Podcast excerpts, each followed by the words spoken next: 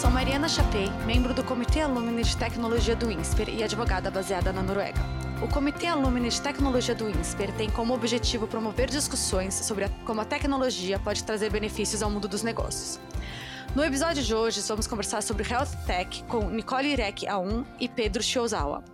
Nicole é associada sênior da prática de Lifestyles e Healthcare do Pinheiro Neto Advogados, onde atua desde 2011, representando clientes do setor de saúde no Brasil. É bacharel em Direito pela PUC-SP 2010 e possui LLM em Direito, Ciência e Tecnologia pela Universidade de Direito de Stanford, em 2018. Pedro é médico psiquiatra, PhD em psiquiatria, especialista pela Harvard Medical School e professor da Santa Casa de São Paulo. Autor do livro Minds Matter, uma abordagem científica de saúde mental para gestão de negócios e cofundador da Jungle, uma health tech focada em otimizar recursos de saúde de empresas, ajudando a identificar o quadro de saúde mental dos colaboradores. Ao final, conversaremos também com Shane West, Head of Incubator and Business Advisor da Alip, uma incubadora especializada em health tech baseada na Noruega. Nicole e Pedro, primeiramente, sejam bem-vindos. Olá. Olá, Mariana. Antes de tudo, quero esclarecer que vamos citar algumas empresas que atuam no setor de RedTech exclusivamente como exemplos de diferentes atividades e soluções, e não como endosso ou recomendação das suas atividades. Também vou lembrar que as opiniões dos convidados são exclusivamente deles e não se confundem com as opiniões de seus empregadores. Bom, agora sim, vamos começar do início. Para cada um de vocês, o que é uma Health Tech? Posso começar, Mari? Vou, vou dar minha opinião aqui sobre o que é uma health tech. Para quem não conhece, acho que vamos partir do básico, né? As health techs hoje em dia elas são é, esse termo é utilizado para identificar essas startups que são empresas emergentes e que atuam de alguma forma para melhorar ou então para proporcionar algum tipo de solução para o sistema de saúde de forma geral. Eu acho que se a gente for tentar caracterizar uma health tech de maneira bem genérica e didática, seria essa a explicação. Queria ouvir do, do Pedro também. Eu concordo com você, Nicole. Na verdade, e a gente vê nesse tempo acelerado de pesquisas aceleradas e de descobertas cada vez mais inovadoras, as health techs surgem aí como empresas, startups, né, que fazem essa translação mais rápida, que tentam aproximar esses achados, essas descobertas, né, do meio dos negócios. E eu acho que como está tudo cada vez mais rápido, as descobertas cada vez mais aceleradas, realmente a gente tem visto o incremento das self-techs aí nesses últimos anos, né? Tá bom, então nesse sentido, Pedro, é, você pode explicar um pouco para a gente o que, que a Jungle faz e o porquê que você considera a empresa uma health tech? Com certeza. Na verdade, a Jungle nasceu de uma, uma ideia nossa de conseguir levar a ciência médica para dentro das empresas, para evitar que os colaboradores tivessem que vir com tanta frequência para dentro dos hospitais. Pessoal, a nossa ideia era como eu consigo pegar todas essas descobertas mais novas, rastreios em saúde emocional, capacitação de pessoas, uso de informação e usar isso a favor das pessoas e das empresas. Como eu faço para encurtar o gap entre ciência e negócios. Pessoal, no Brasil, demora cerca de 15 anos para um achado científico chegar no meio dos negócios. Ou seja, quando um grande achado, quando uma nova tecnologia aparece, ela não vai automaticamente chegar para as pessoas e para a comunidade. Uma startup, talvez por suas características aceleradas e experimentais, possa pegar isso e testar mais rápido. E era o que a gente queria fazer na Django. Será que eu posso pegar estratégias de rastreio, ferramentas de reconhecimento de emoções e estratégias para treinamento de pessoas e levar isso mais rápido para o meio dos negócios? E aí, com base nisso, a gente criou a Django. É, e você pode também trazer um pouquinho mais da tecnologia que se baseia a Django? Sim, sim, claro. Na verdade, a Django usa um tripé. A gente tem estratégias de rastreio, de reconhecimento de sintomas. Basicamente para saber como é o nosso nível de proteção emocional. Quão protegido eu estou contra, por exemplo, depressão, ou ansiedade, ou mesmo burnout, que está tão em moda. Isso gera relatórios para as pessoas se reconhecerem melhor e também para a empresa isso gera um mapa de clima de como estão os diferentes setores. Só que, pessoal, a gente tem que tratar dentro de uma health tech com muita, muito cuidado com essas informações tão sensíveis. A Nicole sabe muito melhor que a gente dos desafios de regulação disso tudo, como a gente controla esses dados, como a gente garante o sigilo e como eu consigo, utilizando ferramentas de rastreio, chegar numa verdade significativa. Ou seja, a gente usa dashboards com perguntas, com questionários auto-aplicáveis, a gente usa algoritmos de inteligência artificial para reconhecimento de comentários e de fala, por exemplo. Tudo isso vai compondo um grande banco onde a inteligência artificial vai trazendo para a gente os riscos de adoecimento, por exemplo, no que tange a saúde emocional. Isso é um primeiro pilar. Um segundo pilar são os treinamentos. E aí, pessoal, todo mundo viu durante a pandemia a importância da tecnologia para a educação continuada, não é? uso de plataformas novas, né, o uso de uh, técnicas e tecnologias de uh, upload de imagem, de disponibilização de vídeos, de trilhas, né? Quer dizer, todo o material e as técnicas que podem ser usadas também para a educação continuada. E com tudo isso, a gente acaba amarrando melhor o mindset de saúde mental das empresas. Porque, gente, ficou bem claro para a gente na pandemia que está mais do que na hora de endereçarmos a segurança emocional e a saúde emocional das pessoas. Né? 80% da nossa população tem apresentado sintomas de ansiedade. O que é risco, o que não é risco, o que é normal, o que não é normal e o que a empresa pode fazer para lidar com isso. Então, acho que a gente incorporou algumas tecnologias com grandes desafios para trazer aí uma mudança no mindset de saúde emocional das empresas. Então, vocês, por exemplo, são contratados pelas empresas para fazer uma pesquisa interna dos seus colaboradores e analisar e chegar a um diagnóstico, vamos dizer, geral da saúde mental dessa empresa, mas, claro, respeitando todos os limites que são dados e não imagino que anonimamente vocês não passem para as empresas diagnósticos específicos ou tudo isso, isso, tudo isso baseado em relatórios online, pesquisas que vocês fazem e aí daí entra, por exemplo, a inteligência artificial para analisar essas respostas, eu imagino. Exatamente. Exatamente. E esses inputs de inteligência artificial são cada vez mais legais. A gente já está usando, por exemplo, não só questionários auto-aplicáveis, mas ferramentas que extraem áudio, extraem comentários do que as pessoas falam, ferramentas que conseguem fazer o reconhecimento da entonação que as pessoas fazem e mesmo reconhecimento facial. Tudo isso sempre ancorado em muita evidência científica, né, para que também a gente tenha uh, significado com o que a gente faz. E tudo isso vai acabar por direcionar os nossos treinamentos de maneira mais cirúrgica na empresa. Poxa, esse grupo tem um risco maior de quadros ansiosos. Vamos fazer um treinamento para essas lideranças focado nesse tema. Essa, esse outro grupo tem uma necessidade, tem um perfil diferente. E aí a gente consegue, de maneira mais cirúrgica, comunicar a saúde emocional e multiplicar esse ambiente de confiança.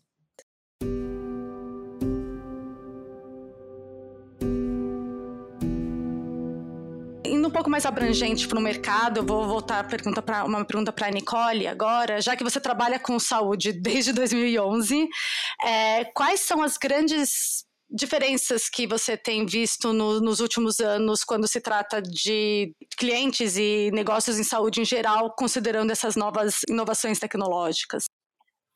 Mari, eu acho que a principal diferença aqui, e acho que é um, uma grande contribuição uh, dessa tecnologia que está chegando também no mercado de saúde, é muito importante para o mercado de saúde, é que eu acho que isso acabou moldando também um mercado que é focado no paciente e que vai muito de encontro com o que o Pedro acabou de contar para a gente, é, que essas soluções tecnológicas, essas plataformas, elas têm por objetivo, apesar delas também serem designadas para auxiliar muito a vida dos médicos, dos profissionais de saúde, mas no final das contas o grande beneficiário de tudo isso são os pacientes. E essa transformação ela ocorre não só dentro do âmbito das health techs, mas também dentro das empresas mais tradicionais do mercado, né? Então as farmacêuticas, as operadoras de saúde, é, é realmente algo que vem para modificar a estrutura atual, a estrutura tradicional, e também para contribuir bastante aqui com o cuidado da saúde.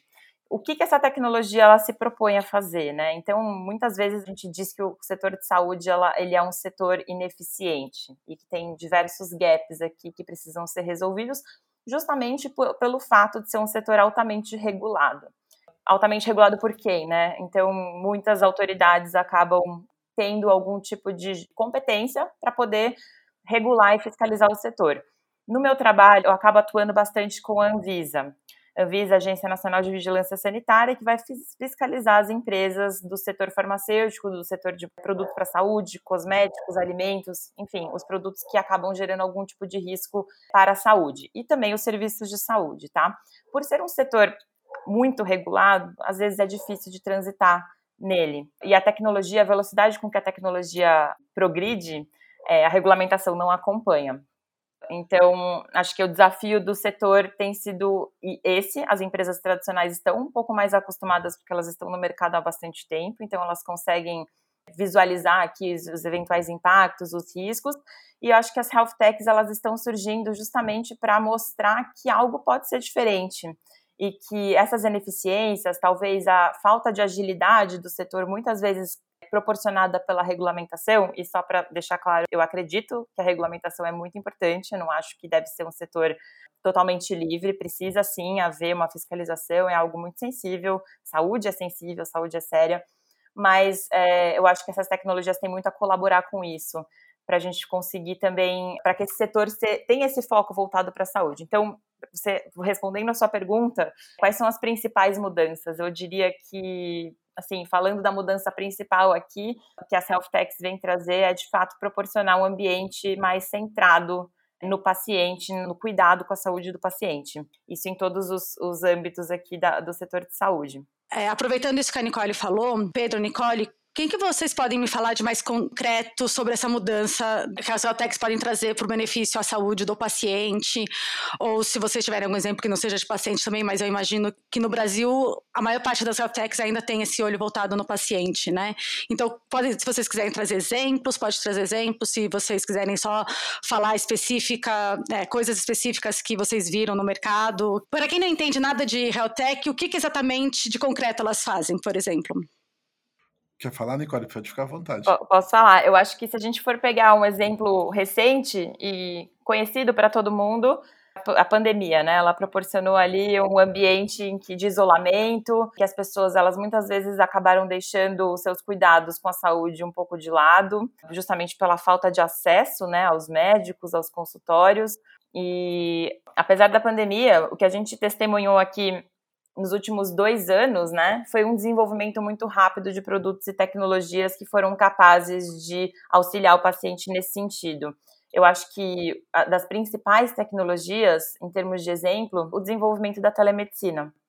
A telemedicina ela vem sido discutida há bastante tempo, ela não é uma novidade no setor de medicina, mas é, alguns entraves aqui de natureza ética acabaram fazendo com que ela não se desenvolvesse na potência que ela poderia nos últimos anos, tá? Com a pandemia, isso foi imposto. Então, o desenvolvimento e a evolução da tecnologia para voltar da telemedicina, o atendimento remoto, a possibilidade dos pacientes se comunicarem com seus médicos de forma mais eficaz, foi muito acelerada com a pandemia, inclusive na regulamentação. Houve aqui uma autorização em caráter excepcional, né, para que a telemedicina pudesse ser aplicada, e essa autorização durante o período da pandemia, acho pouquíssimo provável que a gente vá dar passos para trás agora que essa porta foi aberta. Eu acho que a tendência é só a gente continuar evoluindo e criar os melhores sistemas para que a telemedicina também consiga atingir a sua máxima potência não só isso, protegendo também dados, porque são dados sensíveis, né, que são transmitidos via essas consultas, mas várias evoluções aqui que a própria tecnologia pode ajudar também a resolver, tá? Então, acho que em termos de exemplo concreto, poderia dizer isso.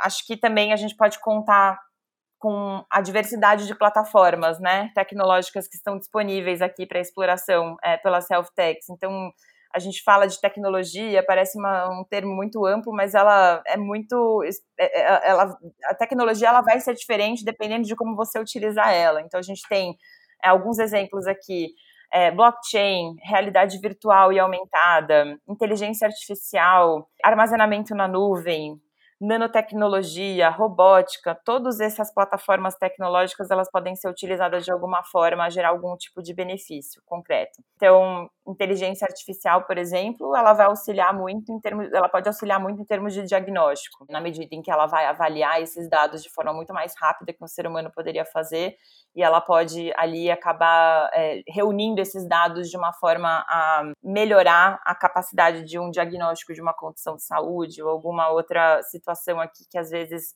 para o ser humano ficaria um pouco mais difícil de, de identificar. Eu acho que também, se a gente for falar em robótica, a gente vai. É, hoje em dia é impensável, né? Mas já está acontecendo. Cirurgias que são realizadas de forma remota por robôs.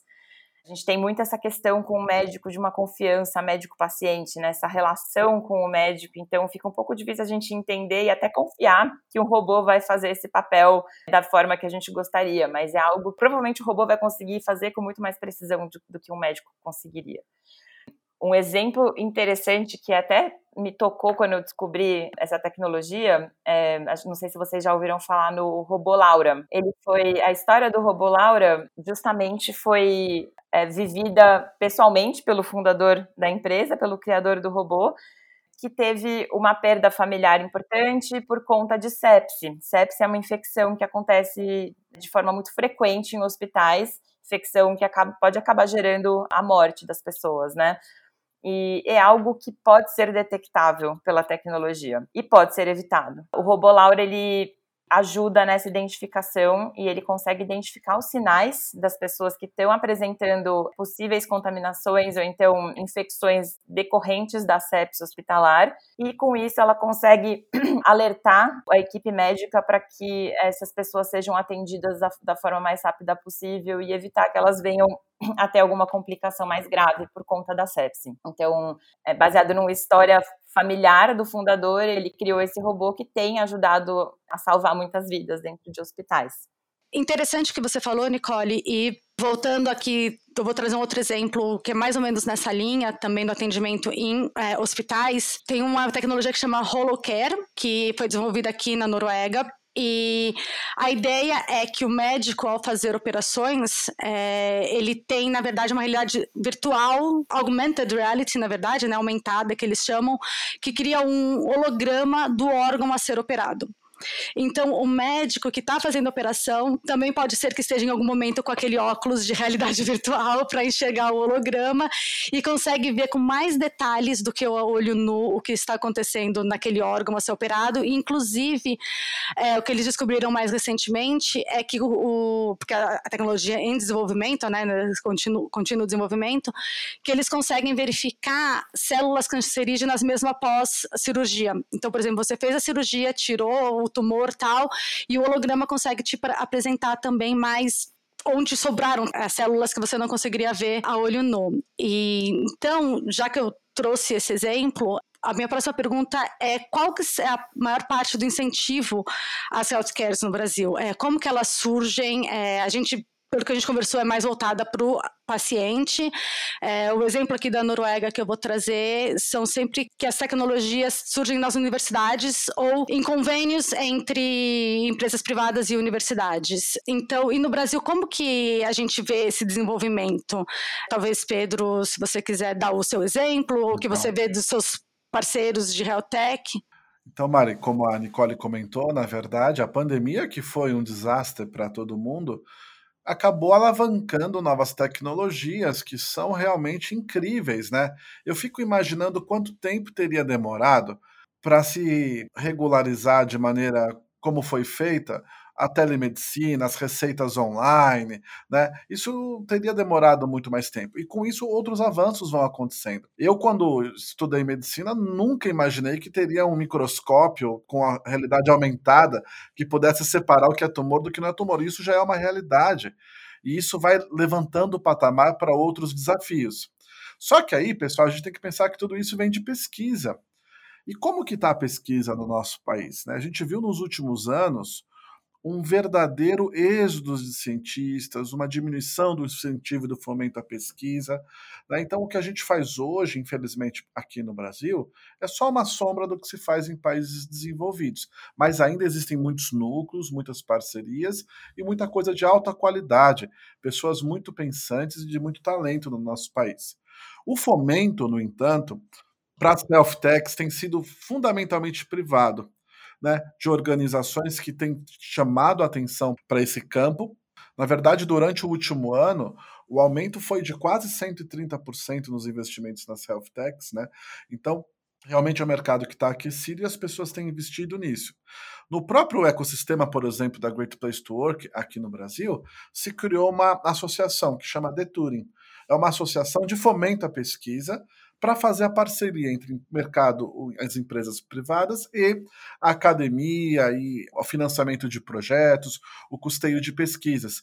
Então, isso tem sido muito legal, porque se as health techs estão trazendo informações da academia para os negócios também é uma mão de duas vias, onde os negócios estão também incentivando e começando a incentivar esses grupos de pesquisa a reter cientistas, a pesquisar novos desfechos. Mas ainda no nosso país isso tem sido feito via algumas associações que estão começando e via né, o investimento privado. Eu não sei qual é a impressão que a Nicole tem disso.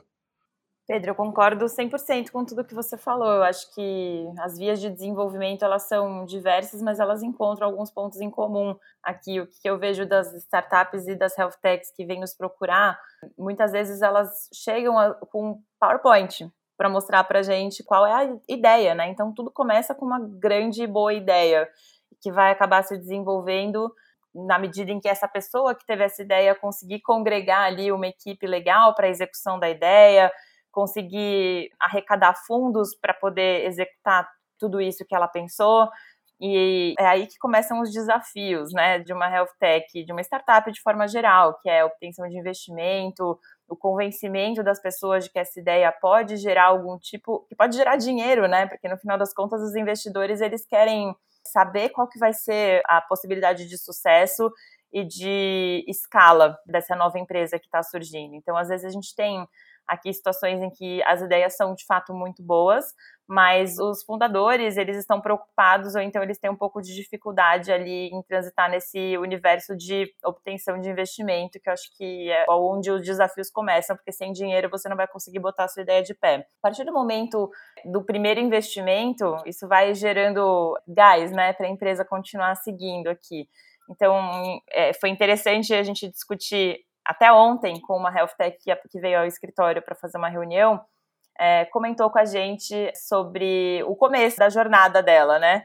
Então, o que, ela, o que ela contou foi: eu ganhei um bom investimento inicial ali, eu consegui um bom investimento, o pessoal acho que acreditou na minha ideia, mas era pouco porque eu queria fazer. E eu tive que começar a pensar o que eu vou fazer com pouco dinheiro. Então, eu não conseguia fazer tudo o que eu queria, eu tive que priorizar. Então, uma das ideias que eu tive, eu coloquei o foco nela e fui desenvolvendo os demais a partir do momento em que eu consegui provar que aquela realmente dava certo. São experiências que variam muito de empresa para empresa, os modelos de negócio são muito diferentes, mas acho que essa necessidade de convencer para poder ter o investimento é algo que é comum a todas. E Nicole, só complementando, acho que você falou uma coisa que tocou muito no que a gente passou na Jungle, né? Eu sou pesquisador por natureza, é o que eu faço da vida. O meu irmão já tem uma visão, que o Bruno, que é o cofundador, um pouco mais dos negócios, mas se fôssemos só nós, a gente tinha morrido no primeiro mês. Então, um grande desafio health techs, a gente passou por isso, é montar um time tão diverso, com habilidades tão diversas, que possam se comunicar o que eu aprendo diariamente com investidores, com engenheiros, com advogados que ensinam para gente, olha, as regulamentações têm uma velocidade, o que, qual que é o conceito de ética em tecnologia, como que você pensa em ciência e também em empreendedorismo junto, né? Como que você vai é, criando um ambiente com talentos tão diferentes para poder vingar. E eu posso te dizer, um bom cientista não conseguiria fazer uma health tech, assim como um investidor sozinho não faria. Você precisa montar isso que você falou, que eu achei super legal. Uma equipe alinhada com o propósito e que contribua com seus talentos né, o tempo todo.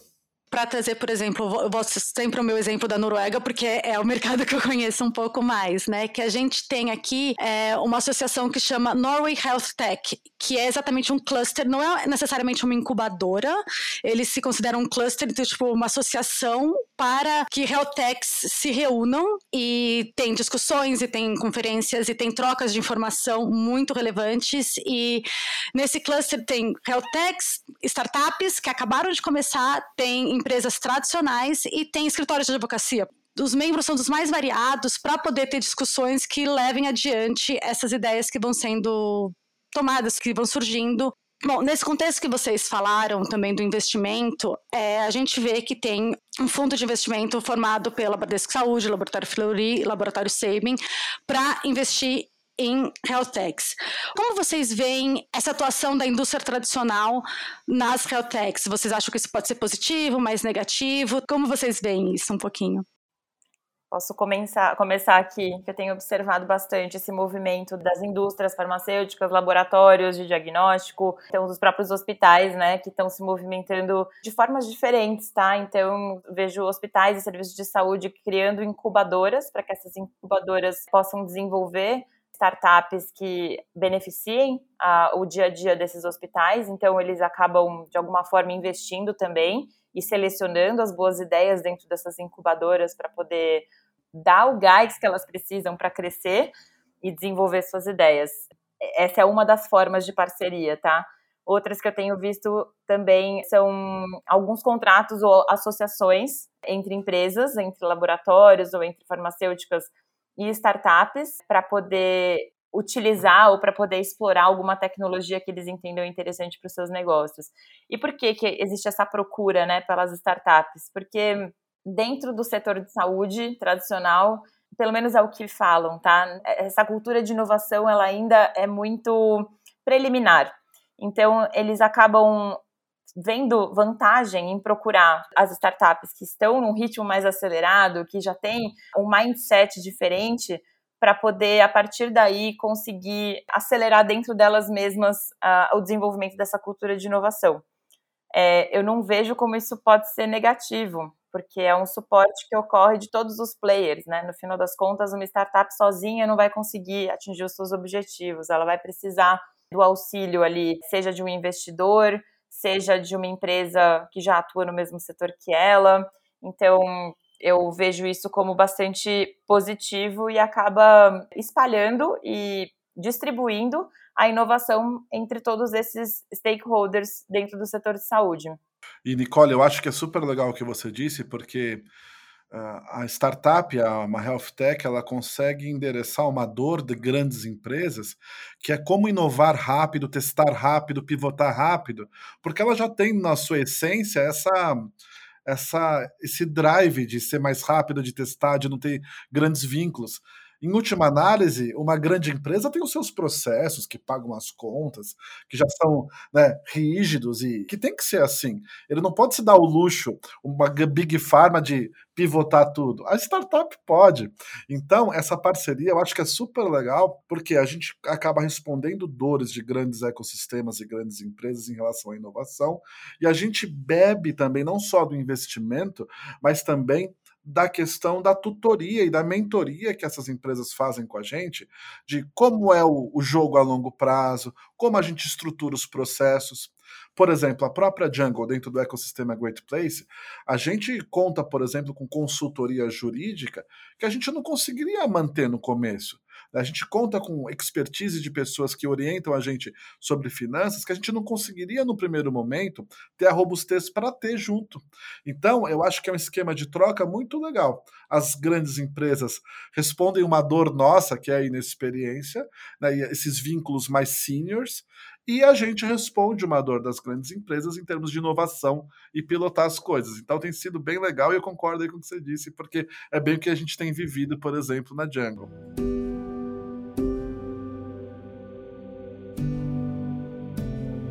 A gente já falou um pouquinho sobre isso, mas eu queria ver se vocês conseguem entrar um pouco mais em detalhe nas dores das Realtechs, nas dificuldades que vocês encontram, seja regulatória, seja do mercado em si.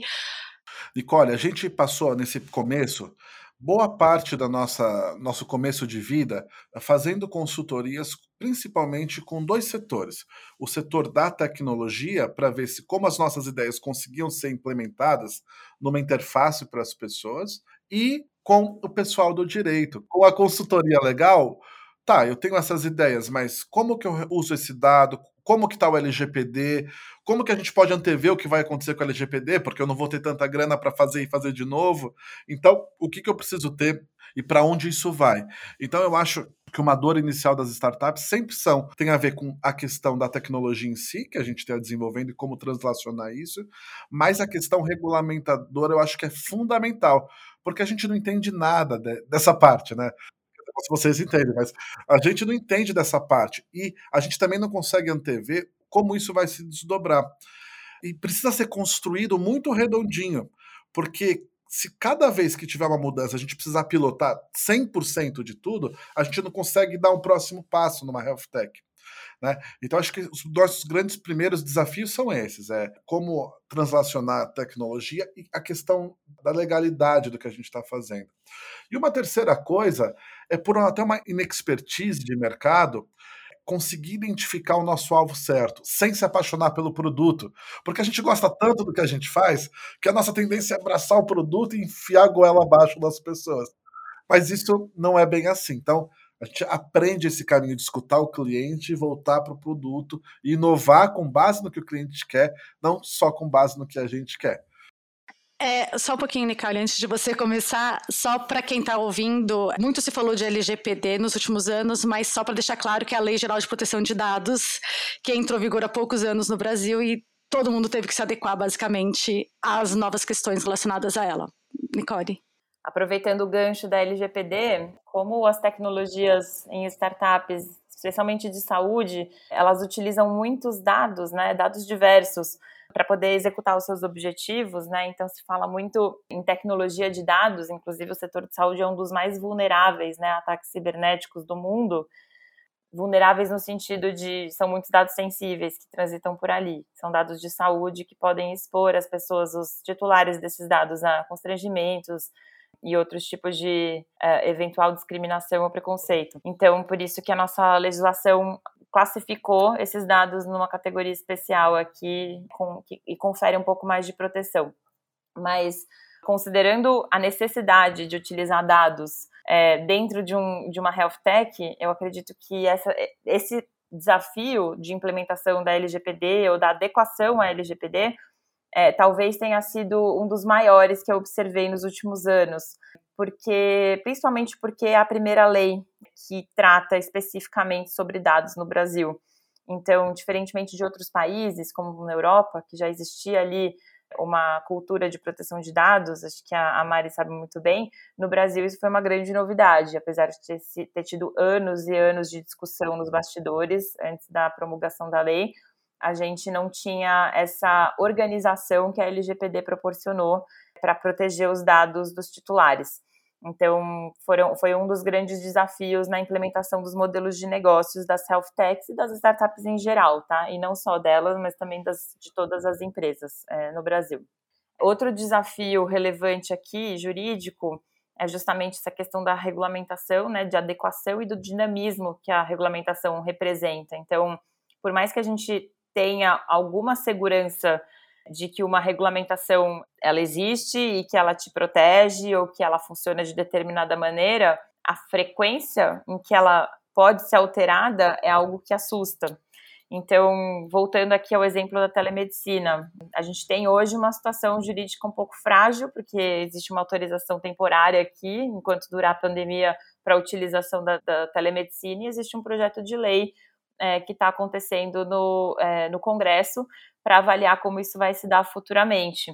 E é óbvio que isso é de muito interesse de todas as startups e health techs que atuam nesse mercado, porque a partir do momento em que você tem uma lei e essa lei está sendo discutida no Congresso, ela pode mudar as bases do que a gente conhece hoje como telemedicina e do que é permitido ou do que não é. Então, esse dinamismo acaba também sendo, não é um entrave, mas é algo que incomoda, ou então algo a ser olhado pelas health techs. E já que também, é, Mari, você falou sobre alguns exemplos, né, do que, do que, que a gente tem visto de dores, né, das startups, o que, que elas vêm normalmente resolver, ou então se propor a resolver, a gente tem visto muito no mercado algumas startups que têm um foco grande nas populações que são desassistidas pelos planos de saúde. Você vê hoje em dia que os planos de saúde individuais, eles estão cada vez mais escassos e cada vez mais caros. Então, tem muitas empresas que estão é, se envolvendo nesse setor para poder dar algum tipo de assistência a essa população que não tem condições de pagar um plano de saúde. Muitas vezes são pessoas que não estão empregadas por empregos formais, tá? São pessoas que são autônomas e que elas acabam ficando desassistidas, não totalmente porque existe o SUS, mas enfim, elas gostariam de ter uma alternativa a um plano de saúde. Então vemos muitas startups nesse meio. Temos visto também, já como eu já falei, muitas tecnologias que integram dados, prontuários eletrônicos que têm é, tido bastante movimento nos últimos tempos, até a própria prescrição eletrônica, né? Tecnologias com, que geram algum tipo de facilidade para agendar consulta, para localizar profissionais de saúde, ou mesmo para permitir um ambiente, um ecossistema de interconectividade entre todos os players, entre os, entre os pacientes, entre os médicos, entre as farmácias, para que todo mundo possa se comunicar e resolver uma situação de saúde, uma condição dentro de um espaço de tempo muito menor e com as facilidades que a tecnologia proporciona especialmente, né, óbvio que não poderia deixar de falar também das questões de saúde mental, que se ainda não são um problema concreto é, durante a pandemia, o que eu acho que já são, vão ser mais depois que essa pandemia acabar. Eu acho que é algo que tem sido debatido muito, né, no setor de saúde, as questões de como manter a mente sã, a mente saudável para a gente continuar nas nossas atividades no dia a dia. E a pandemia prejudicou bastante isso, especialmente em crianças e adolescentes que acabaram passando, tendo um período ali importante de desenvolvimento interrompido pelas questões da pandemia. Mas acho que já falei bastante aqui. Vou abrir espaço para vocês falarem também. É, eu acho interessante o que você falou dos dados, né? Que são dados valiosos e que são alvos não fáceis, mas alvos preciosos para ataques, né? Então, dois anos atrás, em 2020, por exemplo, o hospital da Universidade da Califórnia em São Francisco chegou a pagar um milhão de dólares para hackers como resgate ransom dos dados, porque eles sequestraram todos os. Eles não sequestraram os dados necessariamente, mas eles bloquearam o acesso aos dados. Conseguiram fazer isso. E apesar de sempre se falar que você não deve pagar e que você não deve incentivar esse tipo de atividades, o hospital em São Francisco optou por pagar, porque eles não podiam não ter acesso aos dados médicos dos seus pacientes e de muitas pesquisas que eles tiveram, né? E um segundo ponto que é interessante também, essa questão da saúde mental, e eu acho que começou já um pouco antes da pandemia, tinha muitos aplicativos voltados à saúde mental no sentido de ajudar a fazer meditação ou a controlar o seu dia, pensamentos positivos e essas coisas, e vejo uma, assim, uma tendência cada vez maior de crescerem é, os aplicativos voltados a isso e também outras atividades e outras empresas que vão diretamente nisso. Então, aproveitando isso, o que, que vocês veem como tendências ou futuro das health techs, além disso que a gente falou agora? Legal, Maria, uma super pergunta, né? Porque pensar no futuro, numa empresa que só pensa em futuro, é diferente. é difícil. Mas veja, uma coisa que eu acho super fundamental do que você disse é o seguinte: a gente tem já há muitos anos uma série de ferramentas e tecnologias para cuidar da nossa saúde emocional. O seu relógio te avisa que está na hora de fazer uma meditação, respirar fundo, seja lá o que for. Mas assim como a gente não combate o sobrepeso comprando esteiras, né, se fosse assim seria mais fácil. Eu tenho visto uma mudança, eu acho que essa é uma mudança de real impacto, que é a seguinte: a gente não está usando só ferramentas, tecnologias e inovação como um programa de saúde ou como ferramentas de saúde. A gente está alinhando na estratégia das empresas né, a saúde emocional e a saúde mental, falando do que a Jungle faz. Então, quando você consegue como uma startup, como uma health tech, ajudar a empresa a desenvolver a sua estratégia de saúde e colocar, no caso, a saúde emocional como parte integrante da estratégia, não só como um programa de benefício, a gente vai conseguir um impacto maior na vida das pessoas, das empresas e da sociedade. Assim como a gente na nossa vida. Quando você assina academia, porque você tem que assinar academia, é uma coisa. Agora, quando você muda o seu mindset de saúde sobre atividade física, alimentação e uma vida mais regrada, aí o impacto chega. Então eu vejo no futuro próximo as health techs ajudando, por exemplo, as empresas a alinhar isso mais como estratégia, não só como benefício. E aí talvez o impacto na vida das pessoas seja maior.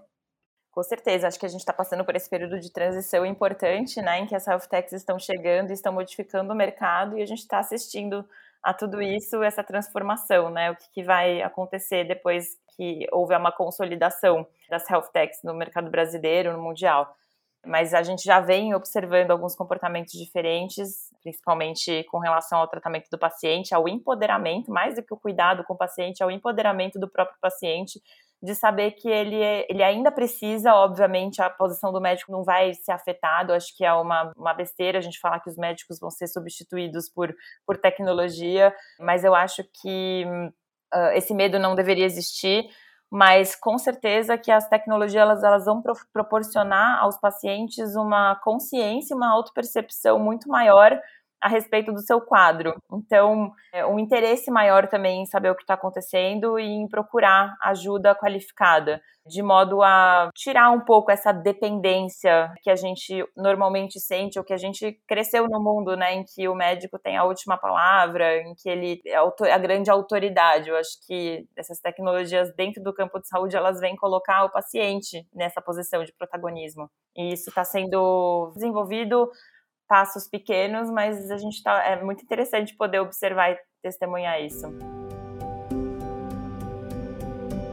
Pedro e Nicole, obrigada pela participação de vocês. Acho que foi muito importante para a gente entender o que é uma health tech, quais são as dificuldades atuais e as perspectivas futuras e também todos os benefícios que elas podem trazer para a gente como paciente. Tem alguma coisa mais que vocês queiram dividir com a gente que a gente não tenha falado ainda? Não, acho que a gente cobriu tudo. Só deixar um agradecimento especial, porque eu acho que esse tipo de debate é o que faz a gente avançar enquanto Health Tech. Né? Parcerias, ouvir a opinião de outras áreas. Eu acho que isso é o segredo do sucesso das Health Techs, essa colaboração. Também queria agradecer, Mari, Pedro, foi muito legal ter essa troca. E é um assunto que me empolga bastante. Então, sempre que vocês quiserem discutir sobre o assunto, estou à disposição. E muito obrigada por essa oportunidade. É, agora, pessoal, vamos mudar um pouquinho de continente e eu vou conversar com Shane West da Alip. Hi, Shane. Hi, Mariela. Hi, thank you so much for joining us. Uh, so, first of all, can you tell us a little bit about Alip and yourself? Sure, sure. Maybe I can start with myself. Uh, so my name's Shane West. Um, my background is from around 20 years of working in the medical device industry, um, primarily in, in, strategic marketing, so understanding markets, but also guiding companies in developing products that are targeted towards customer needs. Um, so rather than innovating for the sake of innovation, but actually innovating for the sake of the customer that you're targeting. So I've taken that now into uh, into the startup world. Uh, Leap is a incubator, a health tech incubator here in Oslo, Norway. Uh, today we have around 50 companies in our incubator, and we provide them with business advisory services, support to attract funding, and also access to specialist services like legal advice, financial advice, clinical trial advice, those sorts of things. Oh, thank you. And can you let us know why the business decision to focus on health tech as a basis for your incubator? Yeah, so the the reason behind focusing on health tech is that we we saw that there are other incubators popping up that were focused around um, fintech, prop tech, uh, property technology, for example, but none that really were targeting health technology and we wanted to fill that gap. We've seen that, particularly with health technology companies, getting access to expertise and knowledge and experience that can really guide um, entrepreneurs through that journey is really important. Um, and getting access to that experience and knowledge here in Norway uh, is it's quite difficult. It's a small market, and and few people are sitting with that experience. So it's good to be able to bring all of that together into one environment. And uh, for how long is Aleap um, been working and investing in companies and all? Yeah, so Aleap was established back in 2016. Um, at that time, I, I, think we started with around six companies. Uh, since then, uh, we've worked with more than 100 health startups, but we've also been in contact with around 800 health startups here in Norway. Now, we, we also have a screening price process where we um, yeah, look at the team. Um, is the team, do they have uh, expertise or the, the potential to develop that solution that they're working on? Are they coachable? Are they willing to take advice? Uh, and then their idea is there a good product market fit? And they have, have they identified a, a true unmet need in the market? And then finally, can Aleap help them? Uh, do we have resources and people within our team that can actually help these uh, founders get to the next stage? So, of the 800 companies that we've been in contact with, around 15% of them actually come into our incubation program. Uh, so, you have uh, get in contact with around 800 health tech startups only in Norway, which is not a big market, and you still have 800 companies that that are focused on that. There's a few uh, companies that are, approaches us from outside of Norway, uh, looking to establish themselves here in Norway. But we're also, it's not just companies, it's research projects, students. So um, uh, very broad span of maturity in the ideas that um, come to us. So we're, we're typically looking for for ideas where they can demonstrate that there is a market need and their solution is able to address that market need. So typically they have a, a minimum viable product or a prototype that they've been able to go out and test in the market. And are there any incentives for startups companies to enter the health tech industry in Norway, or there any kind of incentives for the research itself? Yeah, it's um, I, yeah. Nor- the Norwegian government has been very good at providing funding um, to promote research. Um, you know, one of those programs is called SkatteFUNN, which is basically uh, finding treasure, I guess you would say. Um, and that uh, basically the, the government here gives you back money that you've spent on conducting research. So it's a very good incentive for people to uh, focus on research. Um, and then there's also uh, programs that can help you understand the market um, and develop uh, innovation programs with other partners as well. So there's there's definitely incentives uh, in place here to encourage people to uh, innovate, create startups, um, and, and and really try and get research into a, a commercialization phase. I guess one of the struggles that we have with here in Norway is that health tech is not a traditional market that investors invest in. And we see Norway is a relatively wealthy country, and there's a number of people, uh, a number of families here that have a lot of money that invest in different types of industries. But typically, it's engineering or property, oil and gas, or marine or aqua. And um, health tech is a little bit unknown to investors here in Norway. One of our roles in Aleap through the incubator is to make available early stage funding, but also educate investors around what it means to invest in health tech. Uh, many investors understand that health technology is highly regulated, there's a lot more risks, and it takes a lot more time. And uh, is, is very willing to help educate these investors on, on what it means to invest in health technology. So it's nice because then you have the education part for both sides. You help the founders and you help investors and in the future bringing more investors into this sector.